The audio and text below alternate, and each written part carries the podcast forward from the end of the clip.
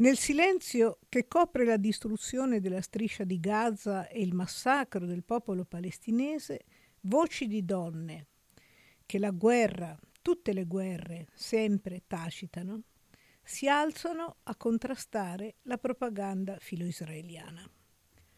A Perugia abbiamo ascoltato una di queste voci. Susan Salah, presidente di AWA Association of Women's Action, un'associazione che da molto tempo si occupa di produrre saponi e oli essenziali, anche coltivando le erbe da cui questi oli derivano e distillandole. È stata ospitata, Susan Salà, alla bottega Ponte Solidale, che da anni sostiene AWA, ne promuove i prodotti e soprattutto collabora alle iniziative di empowerment delle donne che ne fanno parte. Dai progetti condivisi si sono avuti nel corso degli anni scambi che hanno permesso a molte di conoscere di persona le realtà coinvolte e le condizioni in cui operano le cooperanti palestinesi. Il 27 dicembre di quest'anno appena concluso, Presso il Ponte Solidale, Susan Salah, in un lungo intervento, ha illustrato le condizioni attuali della Palestina e ci ha dato molte informazioni sulle azioni di Israele e sui loro effetti. Un'occupazione, quella israeliana, che non comincia certo in questi giorni, anzi un sistema che da anni si basa su apartheid, restrizioni alla libera circolazione delle persone, occupazione con confisca di terreni e di edifici e colonie illegali, violazioni sistematiche del diritto internazionale, arresti arbitrari. Ascoltiamo quotidianamente di popolazioni soggette a deportazione forzata, di corridoi umanitari, o meglio vie di fuga, che non conducono poi in nessun luogo, di sfollati ormai senza casa, di comunità distrutte, di famiglie amputate, gli effetti di questo assedio, che dura ormai da due decenni nella striscia di Gaza, privano del diritto alla salute, all'istruzione, al lavoro, a ogni diritto e libertà garantiti anche dalle convenzioni internazionali. Conseguenze che sono ancora più pesanti per le donne e le ragazze palestinesi, private del diritto a vivere in pace e sicurezza come le altre donne, almeno tutte le altre donne, dovrebbero avere nel mondo. Un'intera generazione che è cresciuta isolata dal mondo esterno e privata delle necessità fondamentali per la vita umana.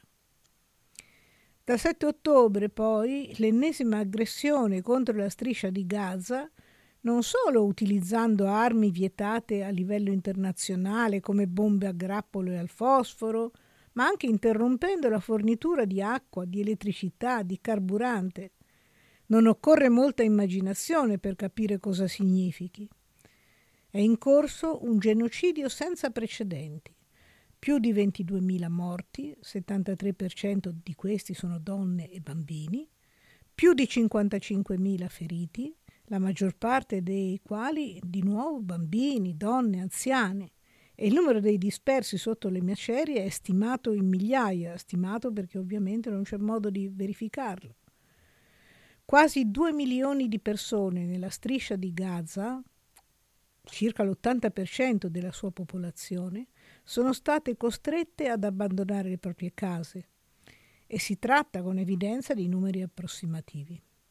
E i numeri corrispondono a persone, famiglie, donne, bambini, una popolazione dilaniata, costretta a spostamenti privi di senso e di speranza, da ordini contraddittori. E con meraviglia vediamo che non viene condannato, anzi neanche nessuno si stupisce più che si bombardino le scuole, gli ospedali, le ambulanze. Anche in Cisgiordania l'occupazione israeliana continua a intensificare la sua aggressione e anche qui con sfollati, morti, feriti. A Gerusalemme, poi, dal 1967 i governi israeliani hanno attuato pratiche discriminatorie e oppressive per preservare la maggioranza ebraica nella città.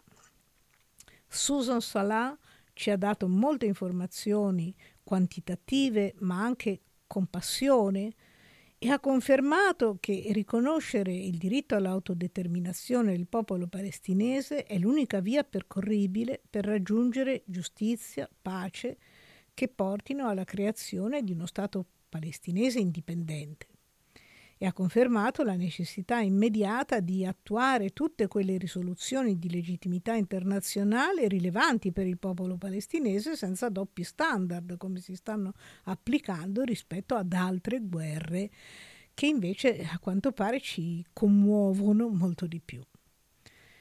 Ha sottolineato in particolare l'aggravarsi della condizione delle donne, l'aumentato numero di donne vedove, di donne a capo della famiglia, in una condizione però di povertà priva di risorse che si aggrava e che potrebbe anche continuare a lungo. Mentre le ragazze vengono, ma i giovani in genere, vengono e sempre più verranno private del diritto umano fondamentale all'istruzione. Hanno partecipato molte persone a questo incontro e da molti partecipanti sono venute domande sul che cosa possiamo fare noi? Oltre alle numerose manifestazioni, ce ne sono state anche a Perugia, ce ne sono state in tutta l'Italia e in, t- in tante parti d'Europa e del mondo, per sollecitare attenzione. Certo, attivarsi facendo pressione sui governi, ma come appoggiare la resistenza palestinese? Sosan Salah ci ha detto anche sostenendo l'economia palestinese e magari boicottando l'economia israeliana. In allegato aggiungo non solo il link per poter seguire direttamente la chiacchierata che ha fatto con noi Sosan Salah, ma anche dei suggerimenti sia per eh, sostenere la popolazione palestinese, sia indicazioni per il boicottaggio di aziende israeliane o di aziende che finanziano e sostengono questa guerra.